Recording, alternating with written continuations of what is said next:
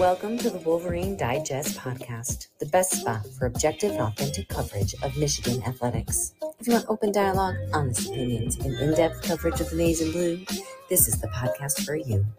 And now, here's your host, Brandon Brown, joined as always by Chris Black. I'm just going to start by saying go blue. Go blue indeed. Are we still flying high? Oh, buddy, I'm flying real high. Oh, real high. It just feels good, man.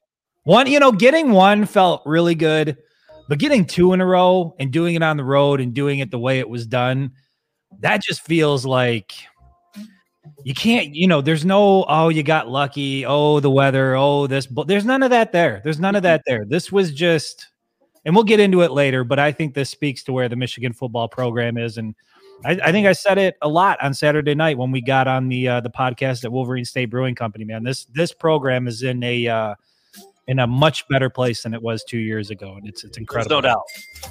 Shout out Shane Johnson, donating money before we even start the show. A couple points up there, talking about the rivalry in Michigan's favor, first time in a very long time. Yeah, the intimidation factor of Ohio State is gone. It's gone.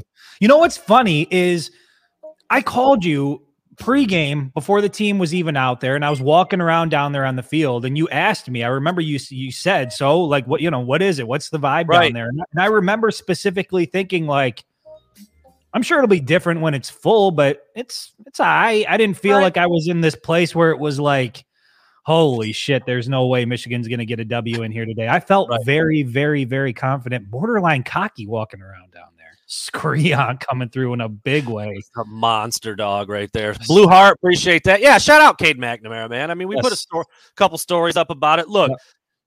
I think Chris and I for a long time. Before we get too deep into it, it's one of my burning questions, so I don't want to spend too much time on Cade McNamara now. But yeah, I agree that since it's brought up, we should touch on it a little. There's never been anything other than admiration and respect for what he did. I think it was just always about thought JJ could take things to a new level. That was all it ever was. I mean, there was never any Cade hate. It was a football thing. That was it. Yep. So, yeah, Screon, that's huge. LFG, incredible. You're right. We're going to do a TFG here in just a little bit. So we will get to that, but thank you. So many TFG options, man. Yeah, so many TFG. I've had to change mine up last minute. We went through a few. Different possibilities here as we were kind of ramping up and get ready to start the show. But, yeah, we'll get into that here in just a little bit. Chris, I don't want to spend a ton of time on this because it's honestly not something that you or I – Is it your torso? I don't want to spend a ton of time on my torso here. That sounded. I promise I'm not going to spend a lot of time on my torso here. That was the same exact tone I just said that with. That's awesome. I was getting like PTSD there. It happens every once in a while with YouTube. Pulled it out. You just pull it out. Show it to you. It's us, so it sounds like us. What a concept, right? So, AJ Cooper again. If you guys could just stop giving us money for just a no, don't say that, Brandon. I'm kidding. Now. Yes, Brad McGregor had a couple really nice plays. The deflection that he almost turned into a walk-in pick six would have been otherworldly. I mean, that's guys, you'll see that twice a year in the NFL from guys like TJ Watt and I don't know, name some Myles Garrett or somebody, some other all-pro. And he almost pulled it off. So, yeah, big plays all around. I have to say, because Adam Molnar has just brought it up, we heard warms the cockles of the heart multiple times today during the press conference. Jim Harbaugh's cockles were on fire this afternoon. You know what's going to happen? That's going to be the new 2.0 drop version because it's way clearer and louder than the one that we currently have. I mean, I've played it a lot, but here's what we currently have, Chris. Definitely warms the cockles of the heart. If you remember, we used to do all the media availabilities outside during COVID, and it was hard to hear all the time, and that's where that one came from. Now we've got a nice indoor, loud, crystal clear version of. That's my favorite thing. That he says a lot of things. He's once you get to a certain age, there's things that you just go to. There's some repetitiveness there. I've even caught myself doing it with my kids every now and then. Warms the cockles of the heart is my favorite Jim Harbaughism by far. It's strong. It's real strong. JJ is now a legend. Started his week and against everyone, Michigan against everyone sweatshirt, quoting the stars are alive. I mean, dude, it's And I don't know, did anybody else notice that in his press conference he was wearing the beanie that said 988 on it, and 988 is the number of wins they now have after beating Ohio State. So he was wearing that hat, and I was trying, what's the significance of that number? Probably should have mentioned that earlier, but yeah, he's been speaking that into existence for a while now. No doubt. No doubt. So what I'm going to spend just a few minutes on, Chris, is the recruiting, the little boon in recruiting that Michigan has had over the last few days. And I don't think it's a coincidence that all four young men hail from the state of Ohio. Now, look, I want to point this out, and I want to be very, very clear. None of these guys have an Ohio State offer. I get it. I get that. That's understood. That's accepted. That's fine.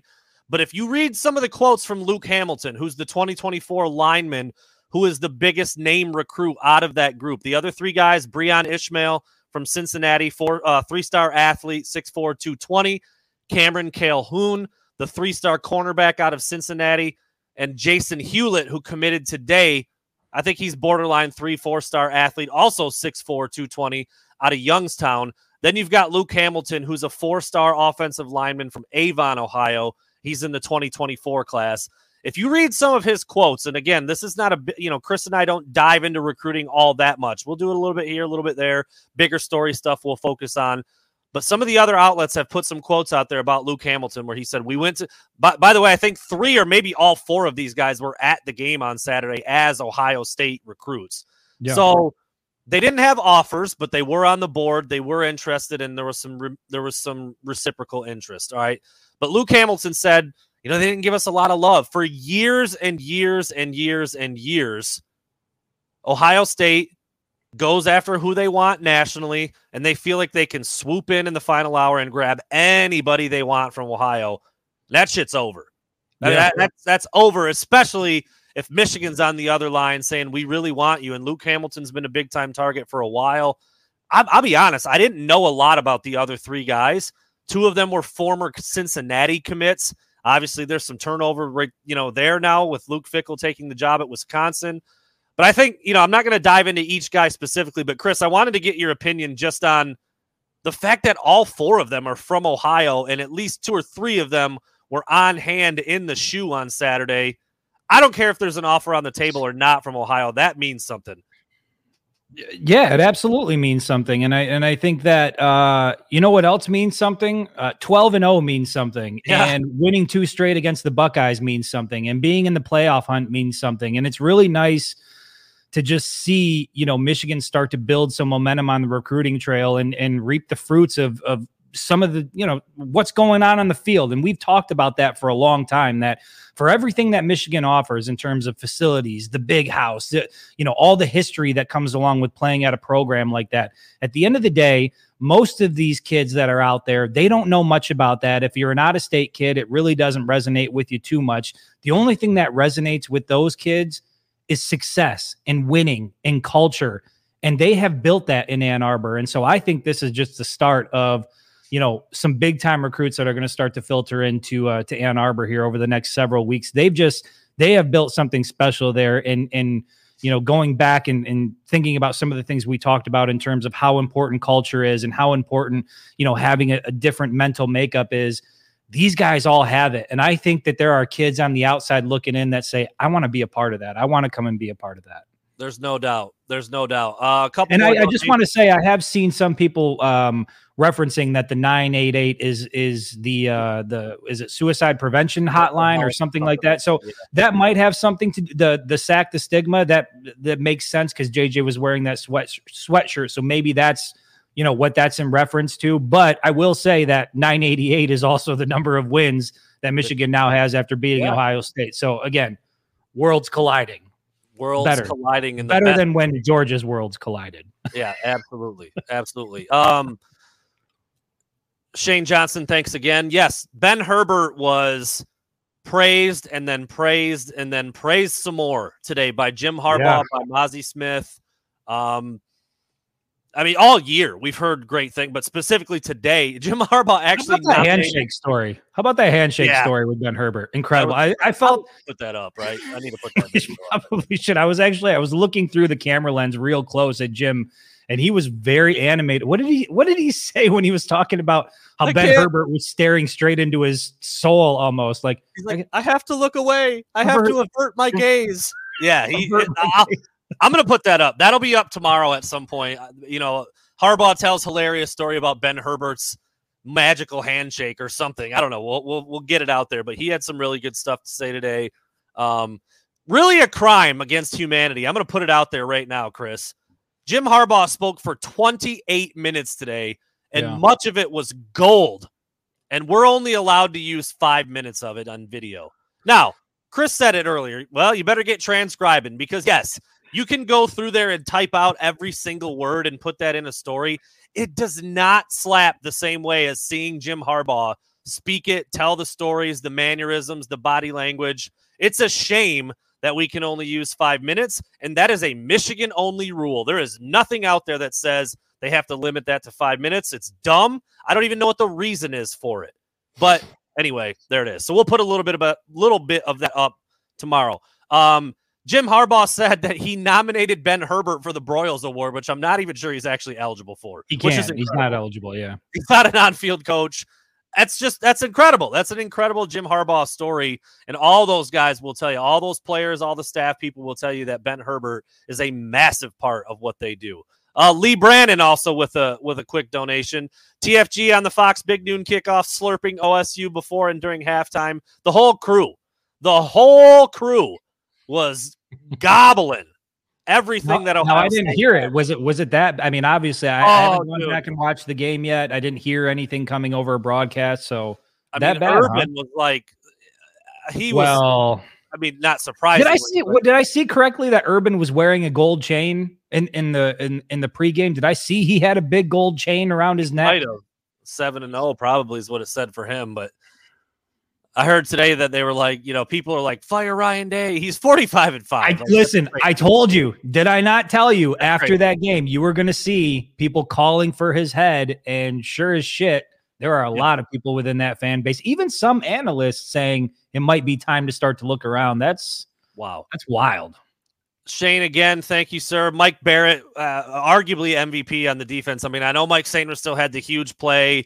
I know, Mike Sainristil still had the huge play. Will Johnson logged the third most snaps of any player on the team and did a phenomenal job against Ohio State's fantastic receivers. There are a lot of guys who made some big plays. Mozzie Smith played a career high in snaps. Jim Harbaugh talked about that today. So, but yeah, Mike Barrett with the 11 tackles, planted the flag. Rod Moore was all over the field. He's a second-year player. He's an Ohio kid. He was lathered up before the game, dude. I told you what he was running around saying. It's not safe for work. I'm not going to say it, but it was loud and it was vulgar and it was repetitive. And how about what Donovan Edwards said after the game when he came running back on the field? Yeah, I can't say that either. I talked about that a little bit on Saturday night. Those poor like Ohio State clad like groundskeepers were just like, you know, had to listen to Donovan running around yelling. Yeah. It was phenomenal. The whole day and night was phenomenal. Incredible. It was absolutely incredible. Let's see.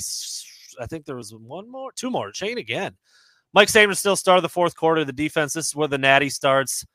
He's incredible. Legendary status. Multiple guys reaching that point. Yeah.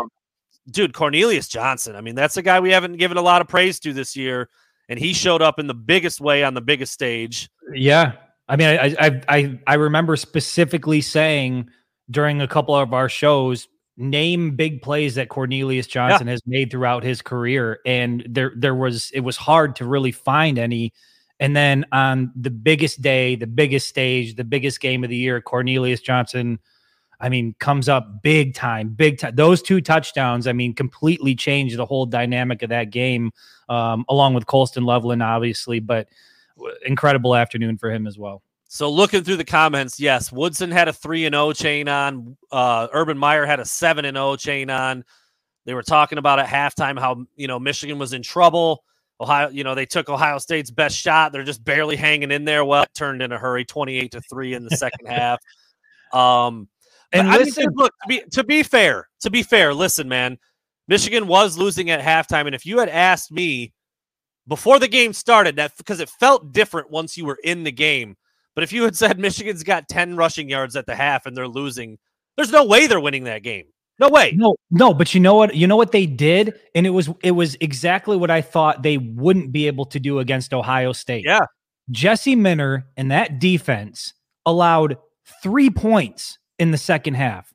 3 points in the second half to the Ohio State Buckeyes, who average over 20 points a half per game in conference play. And so there's so many facets to this and so many different angles you can take. And I think Jim Harbaugh, you could kind of get a sense of it in the way that he was talking about it and some of the videos that came out from the locker room afterwards. It truly was a total team effort from special teams, offense, defense. Everybody had a role to play, and they played it well. And that goes to show Michigan's clearly the better team, the better program. And I don't even think there's a doubt at this point. And it almost feels like kind of like being in a dream that Michigan is in this place where this conference belongs to them now. I know they've got to go and play 8-4 Purdue, and Purdue's going to have something to say about it. So we can't crown Michigan kings of the Big Ten quite yet. But damn, that win sure as hell felt like they, not only did they plant a flag in that block O there in the center of the stadium, but I think they planted that flag in the center of the Big Ten conference as a whole and said, we are here. This is our conference. And I can't see that changing for the foreseeable future with who they have coming back and what they've built there internally. This to me does not seem like a short-term thing that's going to go away after a year or so. I think this Michigan program is going to be a force for a while. It feels like it. It really, really feels like it. I hate to even sully it with this comparison. Ohio State won 15 out of 16. Yeah. Ohio, it feels like it's completely flipped. Like Michigan is now about to go. 15 out of 16 is crazy. I get it. But it feels like Michigan has the significant upper hand. Like Ryan Day is now scared of Michigan. Those players are scared of coming to the Big House. They're like, shit, we can't even beat them at home. They just beat us by 22 points on our field. I don't want to look too far ahead, but what do you think the Big House is going to be like when they come there in 2023? It is going to be like everything has flipped. It's so real. Yeah, it's to me. It, like I said, it just feels like a dream, man. I still go back through and I look at the photos and I look at some of the footage that I captured from Saturday, and we talked about it a little bit. When Ohio State went down on that first drive, scored a touchdown, I immediately thought, okay, here we go. This is how the game is going to go. But going back to that mental toughness, the mental makeup, JJ McCarthy was obviously incredible. Those guys just never, when it got tough, Ohio State folded. When it got tough for Michigan, they just bowed up and they kept playing and they kept coming at them and kept coming at them. And after a while, you could tell it was wearing on Ohio State. They were not prepared for a full four-quarter fight. I think they thought Michigan was going to go in. They were going to throw a couple of haymakers, and the Wolverines were going to lay down, and that did not happen. Not even close. Not even freaking close. Dude, the drive home, we're both just like, that really happened. That happened. Chris is putting his window down, yelling at people. I'm like, let's not yelling at people. Well, no, we had the windows down. We were kind of just taking in the atmosphere, and you could hear, there were a lot of dejected OSU fans they had all kinds of commentary as to why whatever happened. There was a guy walking. He's like, that was a terrible game. God, that was terrible. And Chris puts his window down. He's like, that was a phenomenal game. It was just a great game. Just a great game. It was a great game. All right, quick shout out. Before we do that, can I say something about Ohio State and Columbus?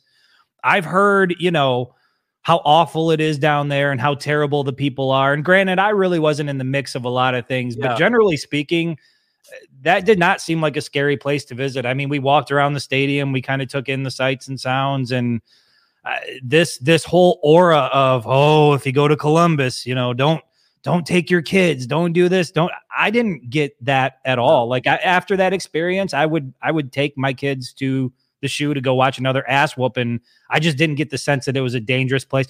I enjoyed it from a fan standpoint, seeing the the Brutus, the Buckeye, that was the first time I'd ever see him in person. Like, holy shit. Like, there it is. Like, it just, fireworks all before the game. Like, it was, man, all of the history and all everything that comes along with college football that you don't get at the pro level, to be able to be in that stadium and experience that. It was incredible. Yeah, it was a hell of a day. Beautiful day, the flyover, senior day. I mean, it had everything. It had everything you want in a massive college football game. The most watched game in like a billion years, by the way. I'm sure you saw 17 that. Million. Unreal. 17 million. Yeah, so crazy amount of people had eyeballs on that one, and what a better outcome for the most watched college football game in like 3 decades or whatever it was. Yeah, we'll take unbelievable. That. We'll take it. Big shout out to Wolverine State Brewing Company. We showed up there at I don't know what time, 8 o'clock, after 8 o'clock, probably after, like 8:30. Yeah, by the time we got back, they were super accommodating. There weren't a lot of people there. We kind of wondered, it was a long time after the game. We had to drive all the way back to Ann Arbor, so not a big turnout in terms of people, and it was already kind of shutting down a little bit. But they were super accommodating to us, fed us again as usual, tons of good beer. Gave us, full dude. We pretty much go in there and like run the place now. We're moving. Velvet ropes out of the way and walking wherever we want to. We're using plugs over here. I'm knocking over dishes. We're doing whatever we want. And that's just the kind of place that is. So go in there, get you a beer, get you something to eat. You will never be disappointed at Wolverine State Brewing Company. It really is like a sec. Chris, you've got your clothes hanging up on the wall there. Yeah, but I mean, half of my closet's hanging up on the wall in there. Right. And then, some shirts that are in there, had the beer in there for a little while. It's just, it speaks to food's good, the beer is good, but the people that work there are even better. And I think it just makes the overall experience, one that there's a reason why we partnered with them. I recommend it highly. Didn't mean to put up Dan General's comment. Tuck Bolin, no, he's not 5-7. Just earning a cool $2 million per win. Awesome. Meant to put up this one from Shane again. Thank you for the donation. JJ's 19-yard scramble, touchdown run in the third, running over and through guys, breaking tackles at a stout 190 pounds. The dude wanted it. He wanted it more than anybody else out there, and like, it showed. The counted for 4 touchdowns. We're going to get into that in just a minute. Ohio State didn't want the smoke, dude. They did not want it. It was pretty. You know what it takes me back to? It takes me back to that sit-down interview in February where we had JJ, Donovan, and Andrell. And I asked him specifically about Ohio State, and he kind of put his head up and he said, he took a deep breath and he said, that one's real personal to me. He's like, obviously you want to win every single game, but that one you want to win more than the rest. And it goes back to the recruiting trail for him specifically. Exactly. And then I asked him, I pressed him on it a little bit. Yeah. He was like, well, you can go into the archives. You can read about all that. And it began on the recruiting trail, but you could tell that, you remember Justin Fields' comment in 2019 where it just means more to Ohio State. That game, there's no question that meant more to the Michigan Wolverines, no matter how much smoke they were trying to blow in the skull session about all the shit they had to put up with for 365 days. That game meant more to the Michigan Wolverines, and it showed. It showed on the field. No doubt. Well, the final score was obviously 45-23. Chris did pick Michigan to win, but only by 6, 37-31. Underestimated them. And I'm a complete dipshit. I had Michigan losing by 10. I'm going to pick them to lose every year now because when I do that, they win. So I'll take partial credit for that. But look, man.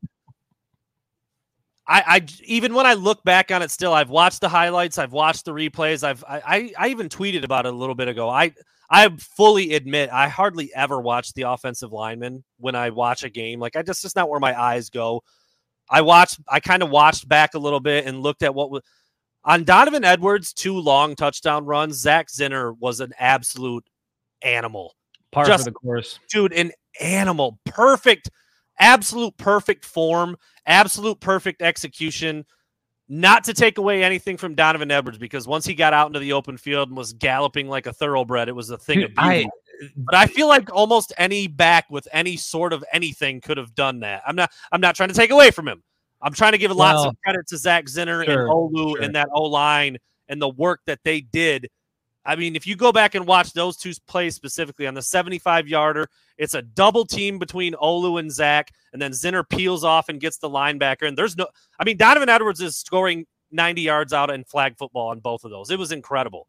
And same thing on the 85-yarder. It was just Zinter, like, grabbing another full-grown, large, athletic man from Ohio State and just pushing him like a shopping cart. I'm going to put you over here. Here you go, Blake. Run right off my ass. Boom. To the house. I mean, it was, dude, dominant. Dominant from that O-line in the second half. Dominant from the O-line. But here's what I'll say about Donovan Edwards. When you're watching him from the field level, I don't know if it looks different from up in the press box, but it looks like there's like springs. Like his legs are spring loaded when he's like, I've never seen go. The dude can just move. And there was a point where like he broke off to the outside and he looked and he could see that there was a defender that was in pursuit, and he like flipped it on and just, it almost looks like in the video that I speeded up a little bit, and that's just actual speed. That's him running. That guy, you know, I put up a stat about, you know, he's the only Michigan football player in history to have a pass over 75 yards, a rush over 75 yards, and a reception over 75 yards. And he is just getting started. He is a sophomore. He missed a lot of this year with battling different types of injuries, wasn't able to have the impact that everybody thought he was going to have for most of the year. When this dude gets healthy and he gets a full season to do work, he's going to be a problem. Big, big problem. Yeah, I mean, If I'm Braylon Allen and I really want to transfer and I want to go somewhere, I'm on the next flight to Ann Arbor right now. Right now. Let's be the 1-2 punch. Edwards, Allen, JJ. Dude. I hope the offensive linemen, the ones that can come back, do. I mean, that's the thing with a guy like Zinter. We've talked about it before. He's good enough to play in the league. Like right now. It's just, he plays guard. It's not the sexy left tackle, edge rusher, quarterback, like, you know, that those dudes, if they're on a draft board, they go early because they get drafted high. Guards, like the best guard in the whole country might not get drafted until second or third round. Like that's just kind of once in a while. There's an exception to that, but yeah. Anyway, we got lots of time to talk about all that after the season. Let's continue to roll through some of these predictions that we talked about on Friday. JJ McCarthy will throw for a touchdown and run for a touchdown. Thank you. I got that one right. And it was, dude, he could have done a lot more. I mean, I feel like. Yeah. I said, not take them away, but like, think of how easy the drives were when Donovan's going for 75 and 85. Not a lot of work required by the QB on those ones. Yeah. And I don't want to get too far off track, but I think we talked a little bit about it Saturday post game. And I do think that, as much as you don't want to see it happen, I do think that Blake Corum's injury had an impact on the way that, you know, the way that Michigan went about their business on the field. And I think it did kind of force them to open some things up a little bit, let JJ do the types of things that we've all believed he's capable of doing all year long. And you finally got to see it come to fruition again. Biggest game of the year, biggest stage of the year. And to see that type of performance, I mean, and Jim Harbaugh said it today during the press conference, multiple guys became Michigan legends with their performances on Saturday. Donovan Edwards being one, J.J. McCarthy, of course, being another. Just a lot of guys that stepped up, played their role well, and contributed to, you know, somebody asked him, is this the biggest win? Is this the biggest rivalry win in rivalry history? And I can't remember exactly what Harbaugh said, but he didn't say no. I think he was basically saying, you know, one of my burning questions. We'll get to it, and I'll give that back Harbaugh quote. But yeah, it was pretty special because he doesn't do stuff like that very often. Chris hopping out there to get the audio issue fixed, and I'll wait for him to come back. This next one is so bittersweet. I mean, and there's not even really a sweet part about it. It's not even the right way to describe it. It just blows because Blake Corum wanted to go. He certainly tried to give it a go. He started the game. He played 5 snaps. He carried it twice. Just didn't have it in him. I think we both thought, Chris, like if he's going to put the uniform on, he's going to be out there. Yeah. It just didn't happen. I put the number at, I said he's going to play at least 40 snaps. Dude, he only could play 5. That's a shame. All the work he did up to that point, and then he just didn't have it in that game, and that sucks. But you know, he's a big reason why Donovan Edwards is as good and as fresh as he is at this point. I know he was hurt. He's dealing with the hand issue, obviously, but Blake Corum will go down as the biggest piece of the offense this year, even though he didn't play in that game, and that sucks. I don't think Michigan's 11-0 going into that game. I'm certain they're not 11-0 going into that game without Blake Corum. And so, yeah, the fact that he couldn't go after giving it a shot, I just think that really speaks to, you know, what he's dealing with. And he's, you know, if not the toughest guy on the team, I mean, show me another guy that's tougher. Show me another guy that works harder than Blake Corum. you know, sucks that he couldn't go. But, you know, you could see there were images and video of him sitting on the sidelines. And for as much as he wanted to be out there and be in that game, he was also thoroughly enjoying watching his teammates go out and eat. And that, again, it speaks to the culture that's there. This is by any means necessary. However it needs to get done, let's get it done. A lot of selflessness on that team. And it just, it shows up every single Saturday. No doubt. I also thought that in his return, Luke Schoonmaker would be a large part of the game. And he wasn't. One catch for 15 yards. I thought he'd have big catch. Big catch. It was a big catch. Yeah. Obviously the jump pass from Kalel Mullings, it was a massive play and play call. I thought that's, I didn't even think about that. It wasn't even from JJ. I thought he would be like JJ's security blanket all day in that hospital. Cornelius was the security blanket. Yeah. One catch for Scooney. I found myself trying to figure out why the hell he didn't play. He had a little tiny sleeve on his arm and a long sock on. I'm like, why was he out? Was he hurt? Like what? But well, not a huge day for him, but obviously he's a huge part of the offense. There's no doubt. Colston Loveland probably has something to do with that as well. That kid, and again, during the press conference, you could hear it from Jim Harbaugh as far as like, you know, Colston would go out, he makes a touchdown grab, and then rather than celebrate, he's running to go get on the special teams unit, the kickoff team unit. Like the kid is just, he's one of those guys that Harbaugh really, really likes. You can tell he's a guy that just whatever needs to be done, I'm going to go and do it. And a true team player and one of many that are on the roster. Loves ball. Loves ball. True ball player. Yeah, Harbaugh ID'd a couple plays. He said that one, and then there was another one where he had a deep go route, and it was incomplete. Sprinted back to get on the punt team, and they're like, Colston, you're good. We got it. Like, and he's like, no, like, that's a true freshman, dude, doing that, setting that there. There's your next wave of culture builders, potential team captain kind of guy, showing the young dudes how to do it and come along. I mean, yeah, Jim Harbaugh, he said so much good stuff today. By the way, not one word about Purdue, like almost nothing about like the actual, and I know they do that in post game, like actually in the stadium, but not really like a ton about the plays and the things that led to what happened in Ohio State. It was just like praising his guys. It was a lot of praise for the dudes. And he went down the list of a bunch of them, and it was really good stuff. But it's funny that it was, you know, we're 5 days away from the Big Ten title game, and he didn't even say a word. I don't think anybody asked a question about it. Nobody asked. Yeah, it just didn't come up. All right, number 4, Mike Morris won't record a sack. He was still hobbled. It was clear. Yep. He was in there. He had a tackle. He logged some snaps. Clearly still not at 100%. I think he's the guy who will really benefit from the time between the Big Ten championship and the college football playoff. But Mike Morris, a little less productive than normal because he's still a little bit dinged up.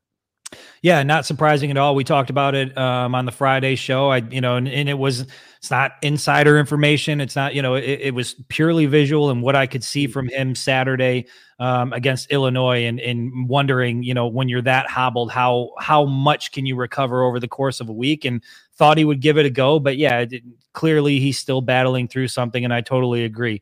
Don't know that he'll be at 100% for the Big Ten championship game. I think he's going to be in a lot better shape than he was for Ohio State. And then certainly when and if Michigan gets to the college football playoff, I think Mike Morris will be back and ready to go at 100%. And Jim Harbaugh credited, the not just the training staff, the medical staff there at the University of Michigan, how much time Blake Corum has spent in there, how much time, Mike Morris has been in there. They have got a top flight staff there. So if there's anybody that can get these guys right, whether it be for the Big Ten championship or the college football playoff, it's those folks in Ann Arbor. No doubt. And last but not least, and I unfortunately, fortunately it didn't happen. I thought it was going to be worse. I said Ohio State was going to lead by at least 7 at the half. It was only 3, but Chris, you and I both talked after that first drive. We were like, oh boy, this looks a little rough. But again, credit to Jesse Minter, the defense, the time of possession. I mean, everything just ended up working. It just started, Michigan was kind of like picking up this steam, and then before you knew it, they were a runaway train downhill. 20-17 at the half. So Michigan really bowed up after that first very impressive drive by Ohio State, and kept it close, and then obviously blew them out in the second half.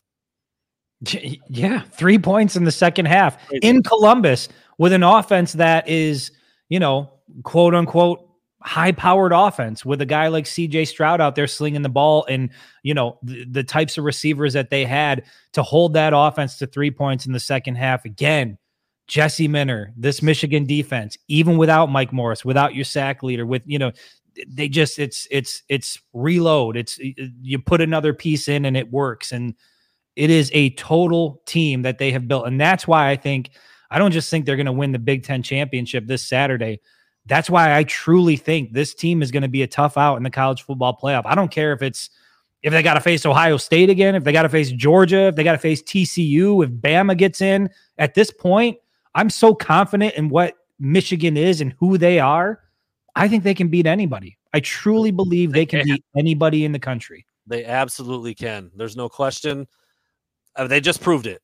They just proved it. You beat that team that badly on their field. Anybody who wants it, anybody can get it on any day if they're playing the way they played. And they really only did it for a half. That's the crazy thing. They really only put it on them for a half and still won going away by 22 points. Unbelievable. All right, big shout out to Rich and Mediascapes.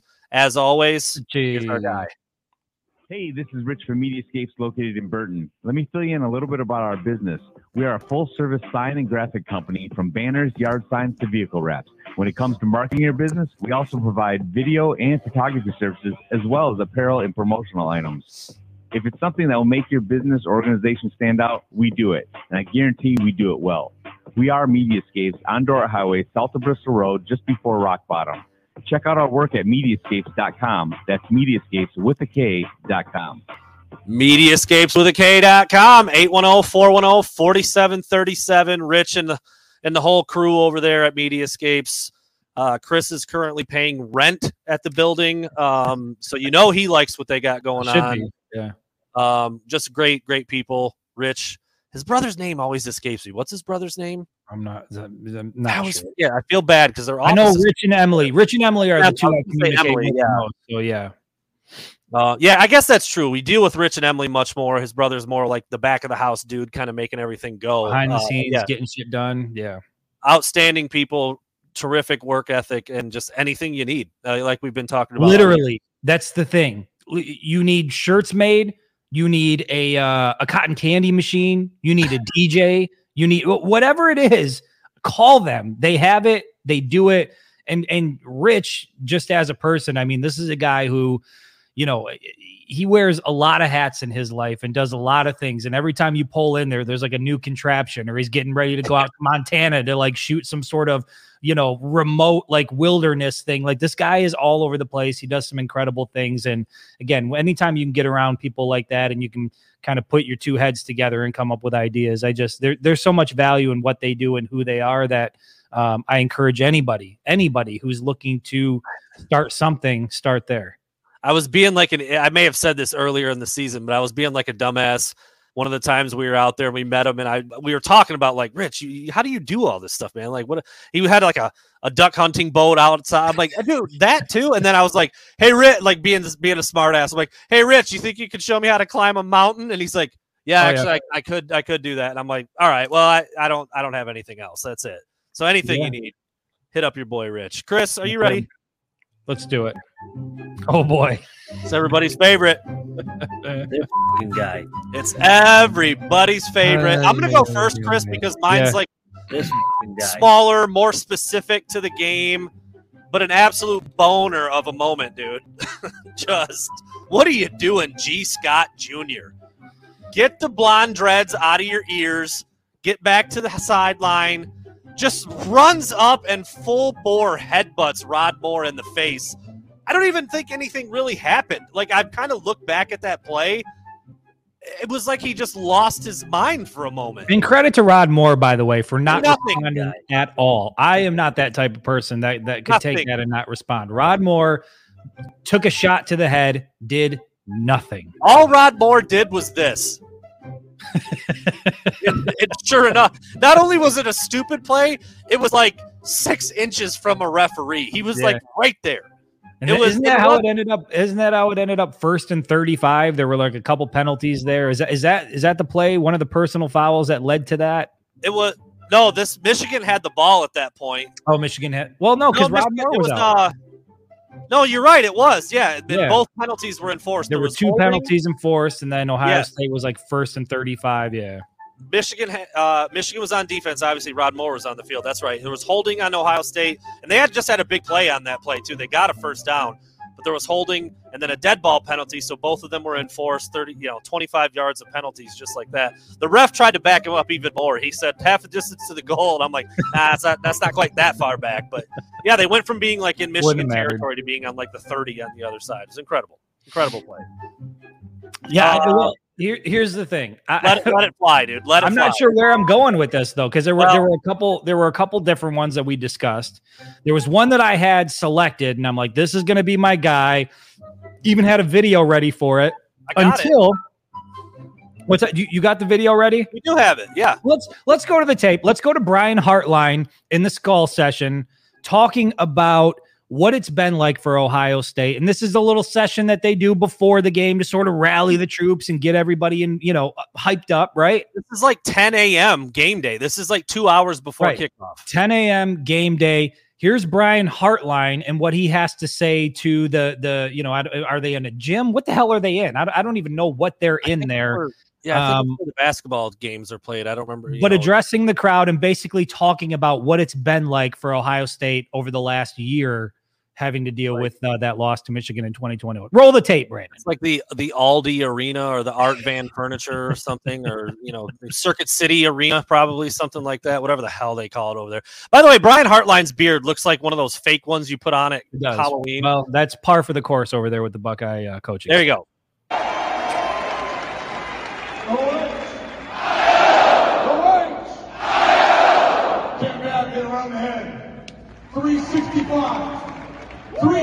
Sixty-five days since that godforsaken day in Geno North.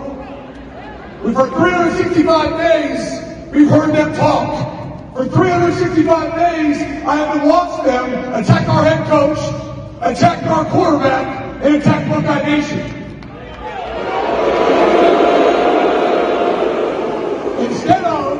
Instead of getting loud and trying to respond on social media, we got quiet.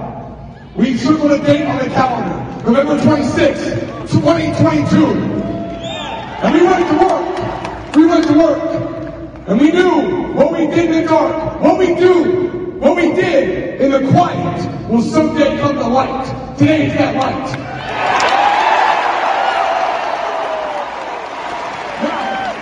Now, the Cam said was right. These are warriors behind us. And they're going to feel us on the field. Let's make sure they feel y'all too. This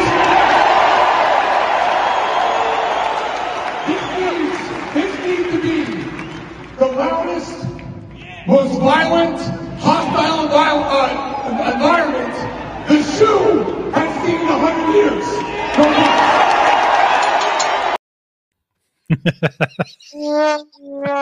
100 years. Listen.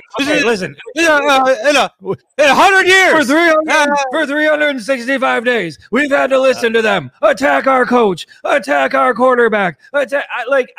To me, we talked about this before we went live.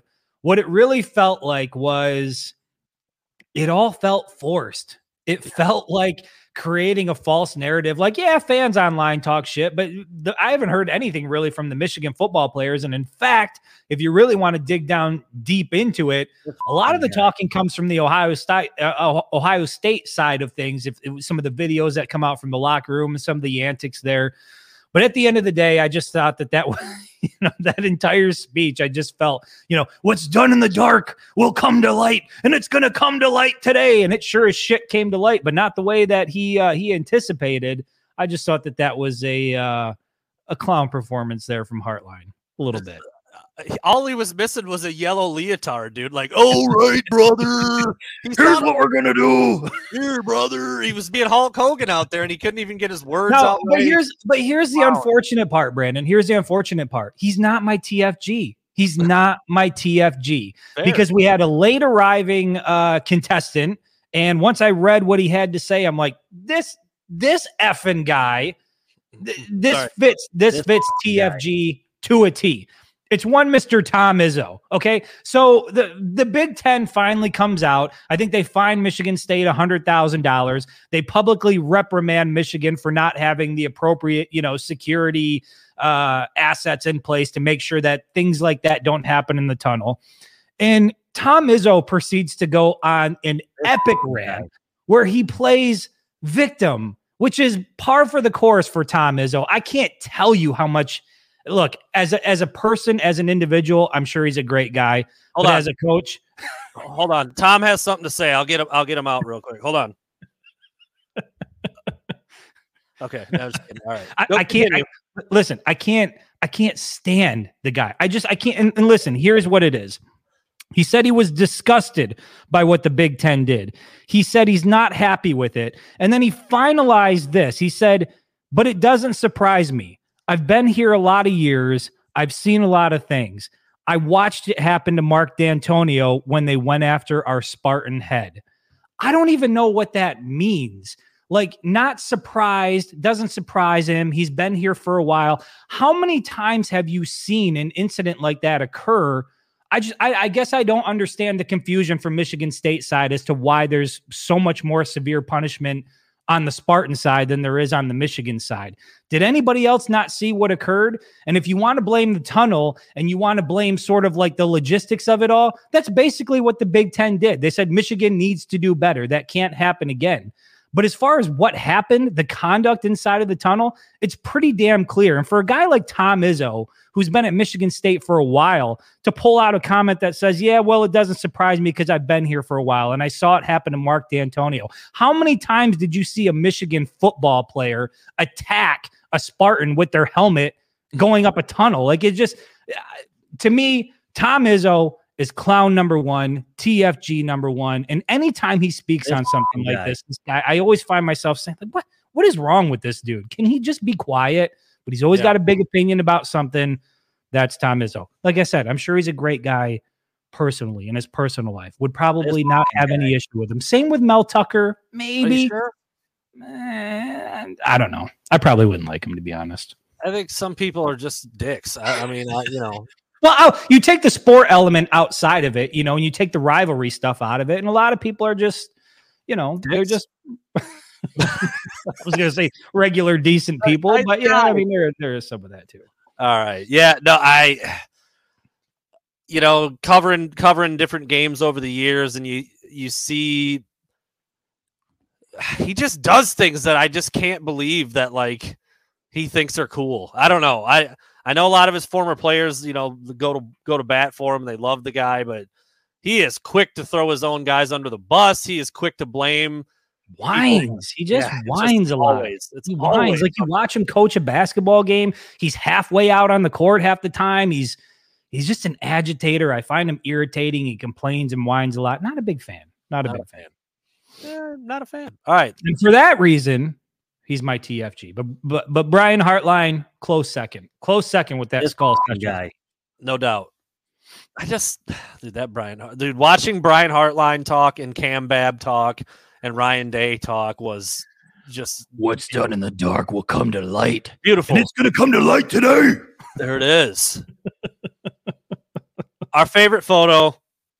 Woo. Some of our favorite folks on the planet. Michigan Army National Guard over there at Grand Ledge. Yeah, Rosie. A Black Hawk, two dinks.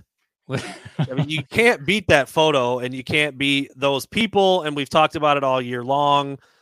I mean, at this point, dude, it's I don't feel like I'm ever going too far, but I just you know, the things we say about them, I think you just need to go, like, experience it. I don't know how good we do explaining what we think of those guys. That's where I'm at after doing this. No, but here's what I will say. The work that we're doing with the Army National Guard is not going to end after this season. And I'm just going to put this little tidbit out there. I'm just going to put a little nugget out there. We're not done with the helicopter experiences quite yet.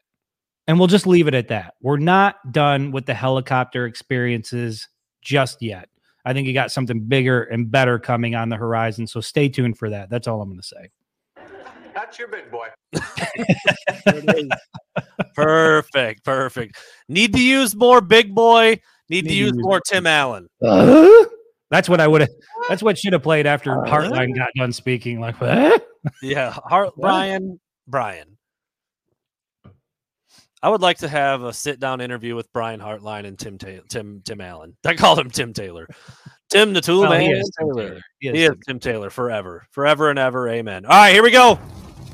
Hey. I will eventually replace this with a louder, more audible Cockles of the Heart drop from today's press conference. But for now, that will have to do. Chris, dude, I got so many burning questions. I got an extra burning question. So maybe I can start it off. I know we go five. I've got six burning questions. Let me get it started just because I've got one extra. I like it. And I'm going to come out firing right out of the gate. Burning in fuego, on fire. Brandon Brown, is Michigan an elite football program? You son of a bitch.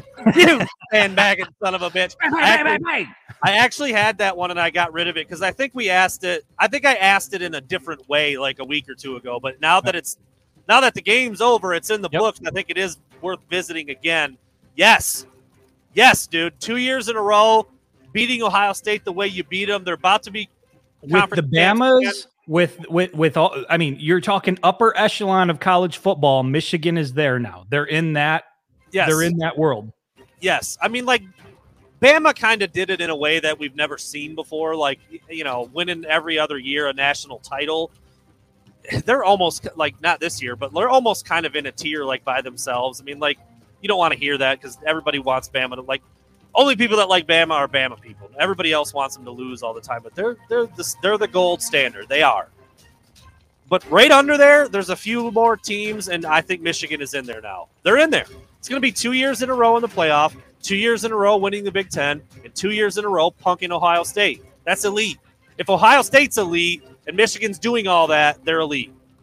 There you go. And I think it's as simple as this. If there's – how many programs in the country do you think you can define as elite? Five, maybe?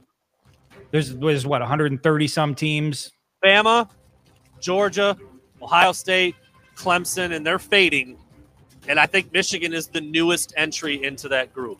Michigan is an elite football program. I know they haven't won the national championship yet. I know they still have a Big Ten championship game on the horizon. Listen, doesn't matter to me. Based on what they did in Columbus, they're 12-0 now. That doesn't happen often. You compare that to what they did last year. They have built this program into an elite football program. I'm 100% confident in saying that. Damn it, Chris, don't bring up the national title thing because they're the only one that hasn't won one out of that group I just named. So okay, well, just give it a month. This year. Give it a minute. All right. I like that. I like that answer. Chris, we were there. You were down on the field the whole game. I was down there for a quarter. You came up to the box. We saw it all. We saw the action. We felt the vibe. We felt the energy. Housed a couple of hot dogs at halftime? Just slurping down glizzies, dude. By the way, pause. Oh, God. Are we going to go to the condiments thing here? Dry-ass hot dogs for Breiler up in the booth. Dry. I can't do ketchup. I can't do mustard. I can't do any of that bullshit. Just put it on the bun. Let me get it, do work, and then get back down on the field. I felt like I was watching a Rottweiler eat at the dinner table. I didn't know what was happening. All right, continue. Chris, we were there. We saw it all. Is that the best Michigan game of your life? There's absolutely no question that that's the best Michigan game of my life. Now, a close second would be the under the lights game in 2011. Okay. That, you know, the finish, the way Denard Robinson got the team down the field, the way that it ended, Musburger on the call, Robinson to Roy Roundtree. I can't believe this. The referees in the throat, like everything about that game. To me, that's always resonated as like one of the top games of my lifetime. But being in the stadium, experiencing that, seeing it firsthand and going into it, thinking what I thought might happen, and then seeing the way it actually played out hands down, greatest football game I've ever witnessed, whether it be on TV, in person. Could not be more grateful that I was there to see it in person. I'm sorry, your point was very good, but Breiler the Rottweiler really got to me. Just give me hot dogs. I don't, you know, I do need a bun. I can't just go straight and eat a bun. But Breiler the Rottweiler, it's fantastic. That's fantastic. Maybe that's what goes on the flight helmet. Ooh, that's your call sign. Rottweiler. That's good. That's good. I think it is the best game. I know they won a title in 97. Like, I mean, obviously that's the last time they were the top dog. But that performance, that second half, the big plays, the domination on the opposing field in the shoe with those stakes, 2 versus 3. I mean, it's not even close to the best game I've ever seen in person. Like, that's a no doubter. Yep. But in my lifetime, I think it's up there as well. And Jim Harbaugh said, this is the quote that I referenced earlier. Somebody asked him, you know, you've been around a long time. You played here. You coached here. You've been around it. Is that the best game you've ever seen? And he said it's one of them. He said, and there's been a lot in 143 years, and that's one of them. And there's no question, dude. It was incredible to watch that thing play out that way, especially in the second half, dude. Just magic. And on the road, hostile territory. Yes. Like, it was just, I know there's been some great moments that have happened at the Big House, but it seemed like Michigan was going into a buzzsaw. And early it felt like that. The energy was off the charts. You know, the things they do with the sound in the stadium. That's what it is. It's Rottweiler. There it is, right there. But the energy was off the charts. It just felt like it was. I can see why Ohio State doesn't lose there very often. Yeah. And for Michigan to win as convincingly as they did, yeah, hands down the best game that I've ever seen, whether it be on TV or in person. That's a good point you make. I heard more than a couple people, you know, biased, unbiased, Michigan, whatever, you know, both sides of it say exactly what you just said. I can see why why no one wins here, and I can see why 5-star kids from all over the country come there and commit on the spot. Yep. It's a place, man. It is. It was electric. It was electric until Michigan started beating the shit out of them. It was that way, and then, oh, guess what? Michigan beat your ass by 22 in that place. Then it got real quiet. But for a minute there, it was pretty damn electric. All right, my question number 2, and this is something that we've talked about for a while throughout the season, but I'm going to ask you now that Michigan is 12-0, is Michigan's style of play no longer a concern for you? How can it be? How can it be when they're 12-0, 11-1 last year, punk Ohio State 2 years in a row? They're going to win the Big Ten title game, barring some meltdown. They're going to have a better shot in the playoff this because the team is better. It's the same scheme, the same philosophy, but they're better at it. And yeah, how can you doubt it? Yeah, I that's where I'm at. We spent the first. But listen. All right, go ahead. Finish your thought. That was JJ's best game through the air all year, by far. You know, multiple big plays, 3 touchdowns through the air. We wanted that, melded with that. Like, that's what we've been clamoring for, and you got it. And look what it looked like. It was here's the thing. I think they've tried it. It just wasn't connecting. It was connecting in Columbus on Saturday, and I think that's probably the big difference. You connect with Andrell on some of those deep balls, or you don't miss on some of those plays, and then it starts to look similar. But here's what I'm going to say. The first part of 2021 spent the good half of the season hammering the table that Michigan has got to open it up. They've got to do this. They've got to do that. And then in 2022 did the same damn thing. Michigan's got to do this. They won't be able to beat Ohio State if they keep playing this way. I think they've got to change things. And at this point, I don't see there's any way you can question it. It might not be the sexiest. It might not be the most exciting all the time, but damn it, they're 12-0. They're doing it on their terms. They're doing it their way. I don't think you can question pretty much anything Jim Harbaugh does at this point. He's earned that with the way that this program has performed over the last 12 weeks, and that's going to carry over into next season. Until somebody proves that the formula doesn't work, there's no need to question it anymore. He's proven it works, and it worked pretty damn well Saturday. That's right. That's right, it did. A big reason why it worked that way, at least in the second half, is because of one Donovan Edwards. Just watching that dude run down the field is a thing of beauty. So it's clear. Everybody knew it. He just, as a freshman, he's behind Hassan Haskins and Blake Corum. As a sophomore, he's behind Blake Corum. Like, it is what it is. It's clear he's that dude. He is that dude. He's got a busted up hand. He didn't have that. He's one of the best receivers on the team. He's one of the best backs on the team. He's an athlete. He's fast. He's big. He's vision. I mean, he's the whole package. There's nothing he can't do. He also had maybe one of the best blitz pickups I've seen all season in that game against Ohio State with a busted up hand. He's that dude. Blake Corum, also that dude. At this point, though, Chris, with the Big Ten championship game looming, but then almost like 3 or 4 weeks until the playoff, do you just put Blake Corum on ice at this point? Tell him to, look, man, we know you can, you want to go. We know you would tough it out. Long term, maybe, depending on whatever your future holds, it's probably best to just set it down right now. Donovan can handle the load. Is that the best approach at this point? I think the best approach is it depends on where Blake Corum is at in his health and in his recovery. And if he's at a point where he can go, I think he should go. But, you know, granted, he couldn't go for the second half of the Illinois game. He got about, what, 2 series into the Ohio State game before it was 2 series? Five snaps. Yeah. Before he couldn't go for the rest of the game. I just – same thing I thought about Mike Morris leading into this game. I don't know how much can you recover over the span of 1 week to truly be effective in Indy. Now, the college football playoff, that's a different story. You've got a few weeks to prepare for that, a few weeks to rehab, and I think if his knee is telling him that he's able to do it, then I think he absolutely should play. But I will say this. If Donovan Edwards can stay healthy – you can rely on him as a feature back. There is absolutely no doubt about it. And any doubts that anybody had before Saturday, they certainly don't have it now. I mean, he practically only had one hand out there, and he looked unstoppable for the entire afternoon.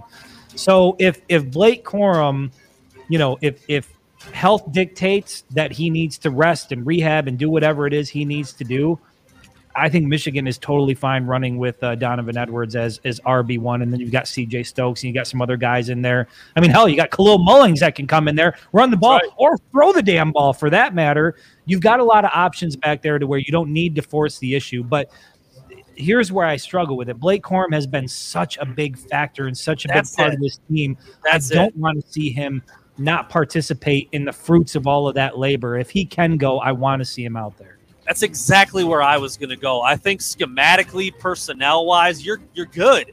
You just don't want Blake to miss out. Like, it's such a shame that he had the season he had through 11 games. I mean, 2 weeks ago, he's a Heisman Trophy. I mean, we're already putting him in New York. And that's the type of impact he's had on this team. To just shut it down at this point at week 12, I don't feel right about that. I feel right about it if his health dictates that, but if there is any chance that he can get back on the field and be effective, that's what I want to see. Yeah, that's the toughest part, man. You want him to be able to finish his season out. You want him to be able to chase those numbers and, you know, get the recognition and the accolades he deserves. Par Chicken, I love the name. Thank you for joining in with us. And yeah, you'll be watching for a while, but you're in there. We appreciate the donation. Thank you, sir. Or man, I guess Par Chicken could be a young lady. Could be. All right, here's a burning question I have it's kind of been pissing me off lately because I saw the narrative start to emerge as soon as Michigan beat the shit out of Ohio State. You had all these people that were super confident that wasn't going to happen, and now they're trying to find ways to get Ohio State back into the college football playoff. So I'm just going to ask you, Brandon Brown, should Ohio State still have a shot at the college football playoff, or should that ass beating – at home to the Wolverines basically take them out of contention? All right, I have 2 ways of answering this question, Chris. I hope both are acceptable. Sure. Resume-wise, no. Well, given how things look right now, TCU has to play again, USC has to play again. But USC has got the same record as Ohio State, and they only lost by, I think it was a point on the road at night against Utah. I don't think Utah's as good as Michigan, but the loss is much closer. First-year coach, like they were figuring some things out, whatever. That's their only blemish. obviously TCU's undefeated. They're, you know, they're one of the three, you know, still left standing, so they're automatically in that top group. However, and this is where I always come back to, because it's supposed to be a part of it. I don't know how big of a part. The committee never really leads on too much. I'll flip it back on you as I'm answering this, because I think Ohio State beats TCU and USC. Yeah. So are you looking for the four best teams to give you the best playoff scenario by eyeball and by talent and by what I think of them? Because then Ohio State is one of the four. But if you're going by getting your ass kicked by 22 at home versus what the other resumes look like, then no, they don't belong. Here's where I'm at. Had the game in Columbus played out differently, if Ohio State and Michigan went toe-to-toe and Michigan came out on top and won by 7 or won by 3 and it was a close contest, then, yeah, I think maybe Ohio State might have a case to make a seeing how all these conference championship games play out. That being said, that's not what happened on Saturday. Michigan beat the shit out of Ohio State in their own building, and based on the results from that game, I think Ohio State's out. You're done. You go up and you put up a performance like that with everything on the line. Look, Michigan was facing the same set of circumstances, but the problem for Michigan is if they lose that game, they have zero chance of making the college football playoff, and the committee has made that clear. And so if Michigan was facing that situation going in, to me, Ohio State was facing the same situation, got their ass beat, couldn't take care of business.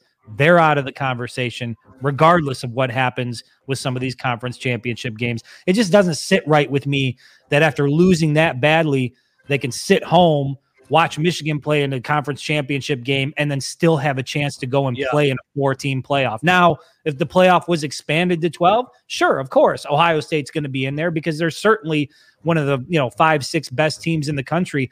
But listen, I don't think Ohio's – they're good. They're good until they get punched in the mouth, and then they fold quickly. And so are they really one of the best teams in America? I think they're front runners. I think when they get up against legitimate opponents, this is not the Ohio State of the Urban Meyer era. They are a different team with Ryan Day. I'm not so sure that they are one of the top four teams in the country. So, yeah, I don't think they belong. I mean, I don't think they're going to make it. I don't think it matters. I think they're out. I have just seen these wild scenarios where Buckeye fans are still trying to put Ohio State in, and it's like, how? With what rationale? Doesn't make sense to me. Yeah. Michigan is going to take on Purdue in Indianapolis this weekend for the Big Ten title game. Chris, the spread, it might be 17 now. I think I wrote down 16, but call it 16 and a half, 17 points, whatever it might be. That number, too high, too low. Michigan going to dust past it. I haven't seen Purdue play much this year. Purdue is one of those teams that, like, every year they win a game they have no business winning, and I don't think they've done that this year. I don't think they're going to do it this weekend. But what are your thoughts on that number and how much Michigan is favored by in a title game? Yeah, I mean, Purdue's 8-4. They had a close loss in week 1 to Penn State. I think they only lost by 3. They do have some solid wins. They beat Illinois, who's proven to be a pretty solid team. And then they've got a veteran quarterback who's got 22 touchdown passes on the year. I mean, I do think they will present some problems for Michigan, but again, when you win a game like you won Saturday in Columbus, that's the type of game that just puts you on a different trajectory. And unfortunately, I think Purdue is going to find out the hard way on Saturday that Michigan is just on a different journey right now. They're on a different path. I don't think they have the mental toughness that Michigan has. I certainly don't think they have the athletes that Michigan has. They don't have the coaching staff that Michigan has. So when you go across the board, it's check mark for Michigan in pretty much every single category. And for that reason, I think Michigan's going to run away with it convincingly. I mean, we're talking about another 42-3 type of game like we saw last year against Iowa. I mean, it wouldn't surprise me. Yeah, and it might, could be closer. It might, I don't know. It could be more of like an Illinois type situation. I don't expect that, but across the board, Michigan has the advantage in every single category. And so for that, and look, there's still a lot of people that doubt Michigan and doubt who they are and what they're about. And so, JJ McCarthy took the hat off, division championship hat, took it off and said, job's not finished. guys like us can sit up here and we can look past Purdue and we can talk about how Purdue is not going to be an issue. I guarantee you nobody inside that locker room feels the same way. So, that, you know, this whole 1 week at a time, don't overlook an opponent. I'm overlooking Purdue. I'm overlooking Purdue. I'm already making plans for the college football playoff. Yeah. I think we should. You should be doing that. Yeah. It's your turn, sir. I'm a proactive. Oh, it is. I was just about to talk how I'm proactive, and it's my turn. Oh, wait. Where are we here? Let me ask you this, Brandon. Jim Harbaugh, one Mr. Jim Harbaugh. Is he the college football coach of the year again in 2022? 12-0 Michigan, won it last year. Is he going to repeat? He should, because this year was more impressive than last year. Beating Ohio State like that in their house, winning the – I'm screw Purdue. Winning the Big Ten again, getting to the playoff, like, yes, dude, you're the best coach in the country because you lost 2 first-round draft picks off your pass rush that everybody thought was – there's no way they can replace those guys. Oh, you lost Mike McDonald to the NFL? Yeah, good luck replacing him. Oh, your Broyles award-winning offensive coordinator took a job in Miami. Yeah, good luck with that. Well, they're better across the board. Oh, yes. You lost Aiden Hutchinson. You lost David Ojabo. You lost half your defense. Good luck.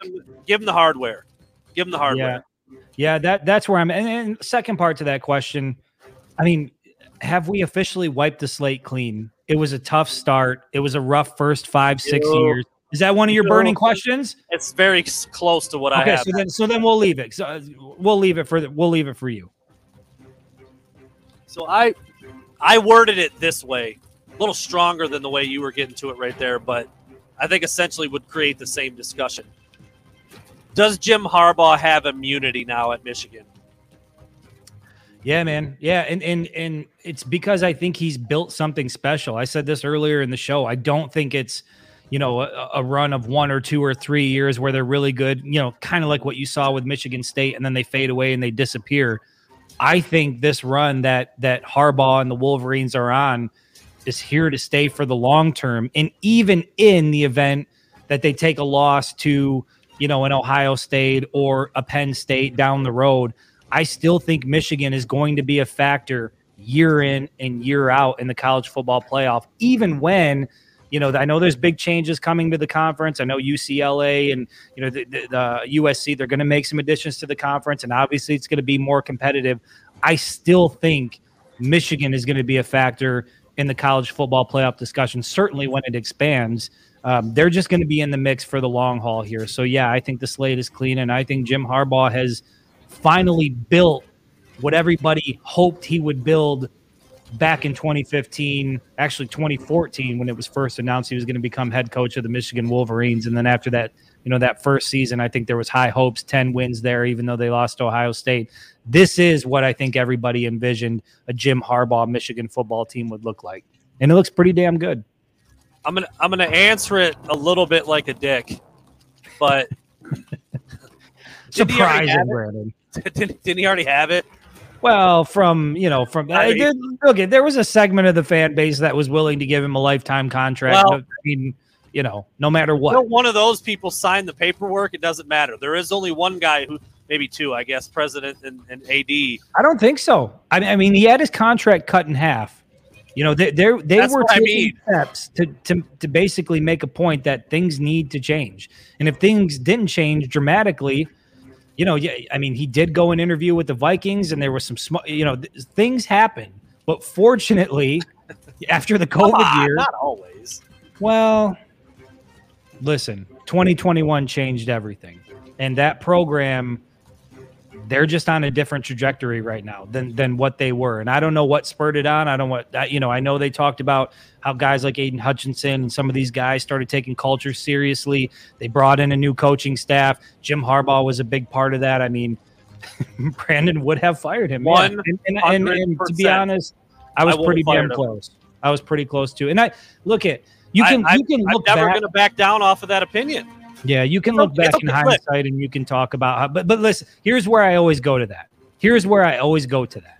If when Jim Harbaugh was hired in 20, let's say before he was even hired, before he even signed the papers, If you're a fan out there and somebody had slid a piece of paper in front of you that said Jim Harbaugh was not going to win a Big Ten title and was going to go 0-5 against the Buckeyes in his first 5 seasons, would anybody have signed their name and said, yep, let's sign up for that? No. You can say that now as a fan that you would, because you know what happened in 2021 and what's happening now. But back then, I don't think there's a single fan that would have signed up for 0-5 against Ohio State with 0 Big Ten titles through the first 5 years. And so, that was justified. Feeling that way was justified, because when Jim Harbaugh was hired, the expectation was Big Ten championship. I even remember analysts on ESPN said, Jim Harbaugh is now Urban Meyer's biggest nightmare. Well, it turns out that wasn't the case. And so it didn't go according to plan.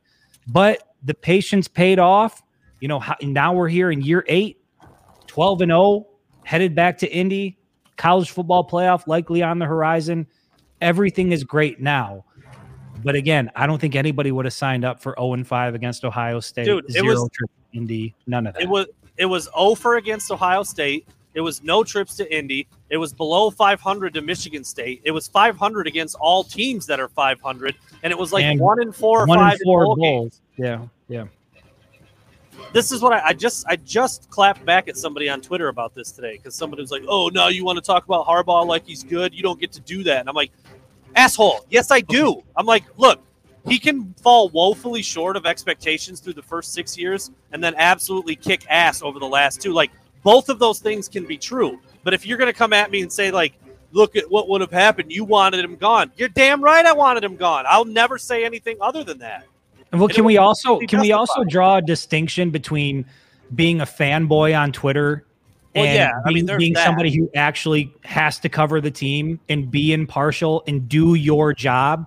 Like, you can't, like, I don't think I really do a good job of remaining as impartial as I should in my position, because I've still got a lot of that fan in me. But when you do this for a living and you do this for a job, short stuff. Good God, stop. Well, yeah, stop. I don't want to hear that. When you do this for a living and this is your actual job, the part of the job is to remain impartial. Actually, other people that are in the industry, if you're not like that, you're kind of viewed as a clown. And so I get that a lot of the fanboys out there want to give you a hard time. And, there's certain barstool wannabes that are out there that are running Michigan pages that are, their job is to be super fans and to claim that they were always on board and yada, yada, yada. But the reality is Jim Harbaugh did not get the job done through the first 5-6 years. He's getting the job done now. And because of that, he deserves all the credit in the world for doing that. He got more time than Rich Rod got. He got more time than Brady Hope got.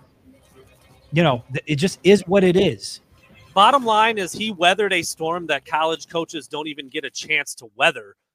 And he's capitalized on it. That's really the long and short of it. He got an opportunity to do something that college coaches don't get to do, because the leashes are 2 to 3 years, not 5 or 6.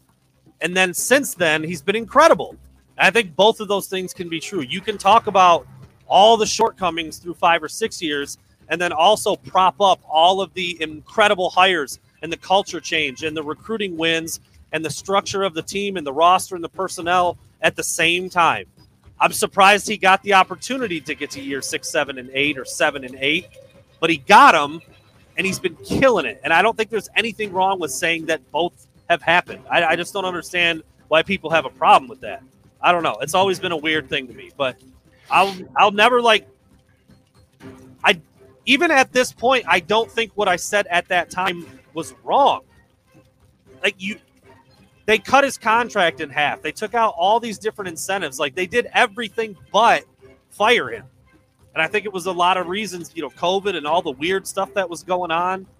He was interviewing for other jobs. Yes. 2 years in a row. Let's also, right. So let's acknowledge that too. Not going to go down that rabbit hole. For fuck's sake. I think it's my turn. We kind of combined that one, but yeah, back to you, I believe. Yeah. So I'm going to skip my question about how much of a concern Purdue is, because I think we already talked about them a little bit. And I'm going to go to my final question, which I think it's an important question given the news of today. The guy obviously, was a catalyst. We talked about some of that big change that occurred at the University of Michigan and inside of that football program. He entered the transfer portal today. News broke earlier this afternoon. How should Cade McNamara's career at Michigan be remembered? Completely in a positive light. I mean, I said it a little bit at the beginning. Yeah, and you said we'd kind of get into that later on. I mean, dude, he did so many things last year that hadn't happened at Michigan in such a long time. And now, you know, you could go back and forth about the specifics of how much of it was him and how much of it was the rest of the team. But he did everything that he was asked to do, and he did it at a high level. He took care of the ball. He made plays when plays were there. He was a leader. He was good to JJ by all accounts. I don't know how you would have any other. I don't know how you would have any other opinion of Cade McNamara other than a good one. Now, you know, is he the most talented quarterback in the country? Is he going to play for 15 years in the NFL? I don't think so, but he was really freaking good at 2021 at Michigan. He was the starting quarterback on a 12-2 team that won a Big Ten title and that beat Ohio State and that made it to the playoff. I mean, he's a Michigan legend, dude. Buy him a beer if you see him in Ann Arbor. Excuse me. That's where I'm at. Michigan legend. There's no doubt about it. And the statement that Mike Sainristil put out today about how the only reason Mike Sainristil is in Ann Arbor making incredible, you know, pass breakups that, you know, game-saving plays in Columbus is because Cade McNamara reached out to him and said, come to Ann Arbor, flip your commitment, come be the change. And in a lot of ways, they are and were. And so for that reason, the role that he played now, was he the sole reason that Michigan went out and beat Ohio State in 2021? No. Was he the sole reason they won a Big Ten championship? No. But he was a big part of that, not just what happened on the field, but what happened in the locker room as well. And I know it's got to be difficult for a guy to do all of that and then to come into the following year and still have to fight for your job. And he stuck it out, and he fought for it, and he fought for as long as he could. I think the season-ending injury probably, you know, that put any sort of damper on maybe a potential comeback at the University of Michigan. I just think Cade McNamara – look, we've been clamoring for JJ McCarthy for a long time because we believe he brings more to the table and gave Michigan a better chance to win in games. And I think you saw a lot of that against Ohio State, the way that he can operate inside of the pocket, but the way he also gets out of the pocket and can make a defense play with his legs. He just has another element that Cade McNamara didn't have. But damn it, Cade McNamara is a Michigan legend, and I wish him nothing but the best of luck wherever he ends up. And I have no doubt that there are several Power 5 programs lining up to go after Cade McNamara that want a quarterback like that on their roster. Good guy, good quarterback. Wish him luck. We talked about this earlier. Like, he should leave. He absolutely. Yes. He's got a lot of football left in him. Go somewhere and play, man, and see what you can do. He's not a backup quarterback. Not at this point, not after what he accomplished. He's a starter. Keep an eye out for Iowa. Cade McNamara to Iowa. You heard Lord it here. Knows they could use a quarterback out there. Jesus, I feel like I could. What's his name? Petri dish, whatever the hell is. I feel like I could play better at the quarterback position than that dude. Mike Sainristil was committed to Virginia Tech before he flipped to Michigan. Yeah. So. And he did because of Cade. There you go. There you go. Last. Is this it? You're done now, right? Because you went first. This is it. One. Yes. Okay, last one, Chris. Hate to do it, but you know it's coming. You know it's going to be talked about every freaking year. Is Jim Harbaugh back in the mix for NFL jobs? Nah, not now. He's having too much fun. I think he's thoroughly enjoyed what he's built at the University of Michigan. And, you know, I think when you're on the hot seat and where you're getting pressure and your contract's getting cut and things aren't going the way you want it to go, I think you start to look around a little bit, especially when you have a decent year and you might be able to capitalize on that and not find yourself in a similar situation the following year. Not at this point, man. Every time we're around Jim Harbaugh and you listen to him talk about his guys and how much love he has for the program and those guys, you're not going to get that in the NFL. And for him to walk away from finally building what he came here to build, I just don't see it happening. I think that this last hurrah with the Vikings last year and some of those other interviews, I think that was it. I think when he said, that was the last time. I think he meant that that was the last. Now, that doesn't mean that NFL teams aren't going to be interested and they're not going to pursue. But I don't think there's any chance Jim Harbaugh goes back to the NFL. After last year, I was like, there's no way. Like, the ship has sailed. There wasn't as much interest in him as I thought there would be, given the year that he just had. And the one team that did actually show interest and fly him out pretty much said no thanks. I was like, that's it, man. He's done. Like, that year was incredible. I'm not really sure he can go up from there. Well, he went up from there. He went from 11-1 to 12-0, and now he's doing like so. I just never say never. I mean, I know how the dude's wired. He hasn't won a Super Bowl. He lost to his brother. That itch doesn't go away for it. We heard it today from multiple people about Jim Harbaugh being absolutely obsessed with football and winning at the highest level. I just don't know if that ever goes away. I don't know how it does. I don't know how it does for a guy like that. There's no doubt in my mind that he's happy as a pig in shit right now, dude. He's at Michigan, his alma mater. He's got his kids in the same school that he went to. His parents live right next door. He's a god in Ann Arbor right now. He's got it roll. The program is built in his own vision. Like, it can't get better than what he's got right now. But that it's just there, dude. It's just in him. I don't think he'll go, but I'm with you. I think there will be some NFL teams interested. And the only thing that hasn't happened to him yet since he's been at Michigan when it comes to the NFL, he hasn't been offered a job. That we know of. He hasn't been. He hasn't been. That we know of. So, I don't know. I mean, I don't think so either. He's also not that young. I mean, he's getting up to 60 plus. I think he might be right at 60 years old now. I mean, there's that. Where is he going to go? Where is he going to go where he is going to be as beloved by a fan base as he is here in Ann Arbor? Even when things weren't going well, there was a large segment of the fan base that still wanted lifetime contract. They want him in Ann Arbor. And now that the team is winning and performing at the level that everybody expected him to, I just don't. There's not another situation that you can go into that's going to be better than what he has here, outside of that factor of wanting to win a Super Bowl, at the highest level. Does Jim Harbaugh feel love? Does he know what that is? I kind of feel like he certainly seems like a guy who feels well. Like, I mean, gushes about his play. Told his players, reached over to Mike Sainristil and Mike Barrett in the post game press conference, told him he loved him, hugged him, and I think that. Again, when you're a recruit and you're looking at that, you're on the outside looking in, and you see something like that, and then you see Ryan Day, at the end of the game holding his head down and doing kind of like a half-assed OH before he walks into the locker room dejected. There is a vibe right now with the Michigan football program, and I think they are just getting started. I don't think this is like the crescendo and then it's going to tilt back down. I think these guys are just getting started. You look at who they have coming back next year. They're loaded, man. They're loaded. Yeah.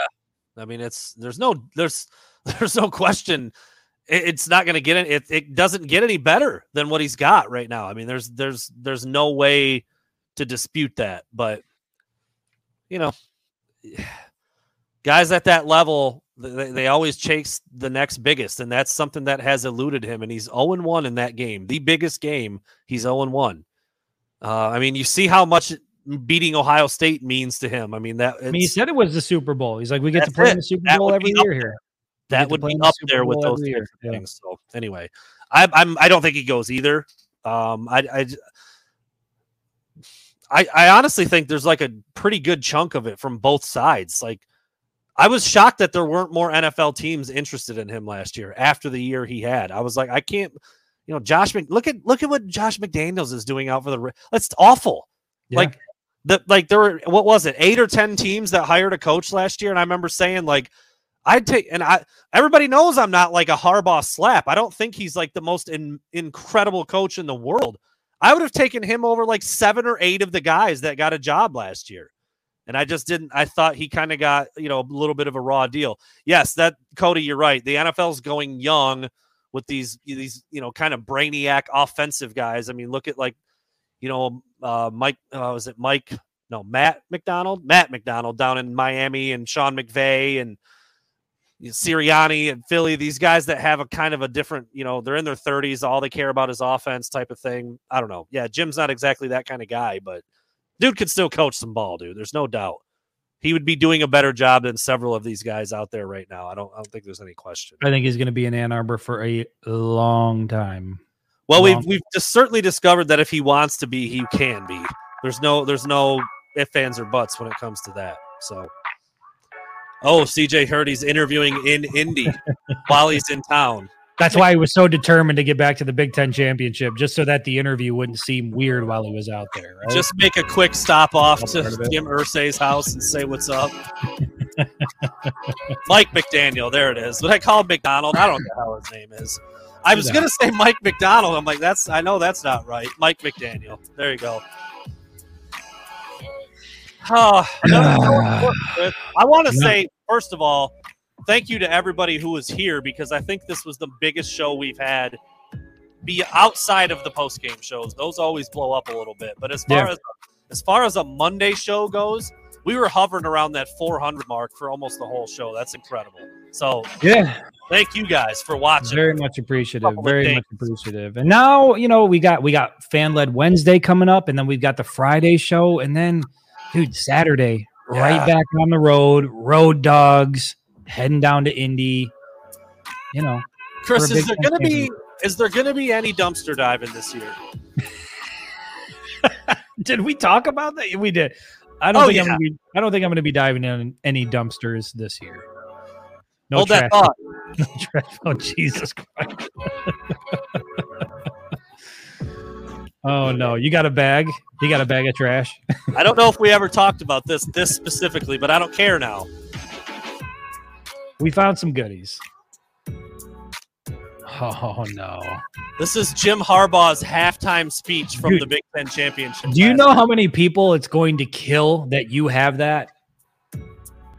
There it was, laying on the sideline right there in Indy. Brandon and I are walking on the field, and lo and behold, it's Jim Harbaugh's halftime speech to the team. And, oh, by the way, Aiden Hutchinson's finger wrap. Now, see, can you call that dumpster diving? Can you call that dumpster diving? To me, that's like – that's big-time memorabilia right there. Look at that thing. Look at that thing. That's war attire right there.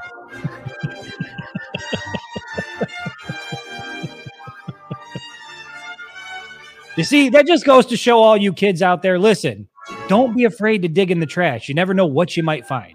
You never know what you might find. Don't read it. Just keep it to yourself. Okay. Special words.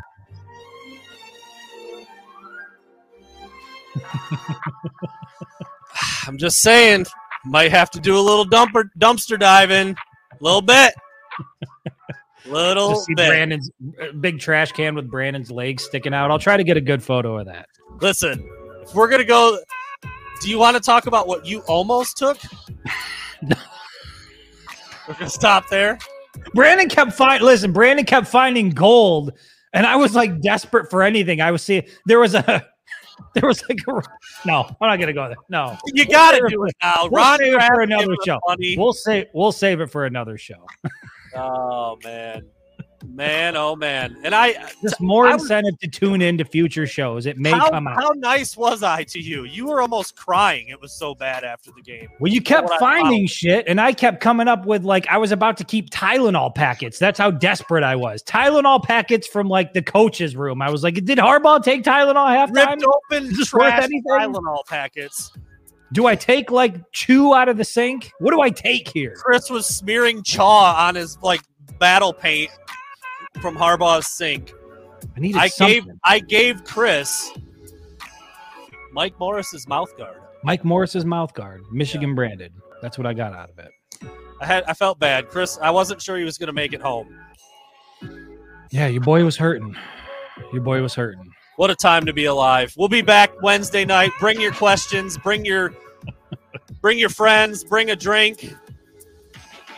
Snacks. Just bring it. Bring snacks. Bring it all. Bring it all. Bring everything. 7 o'clock Wednesday night. We'll be here. You be here. It'll be a good time. Thanks for listening for an hour 33, dog. Woo! Good Lord. We got to get out of here. All right. We'll see you on Wednesday. Y'all.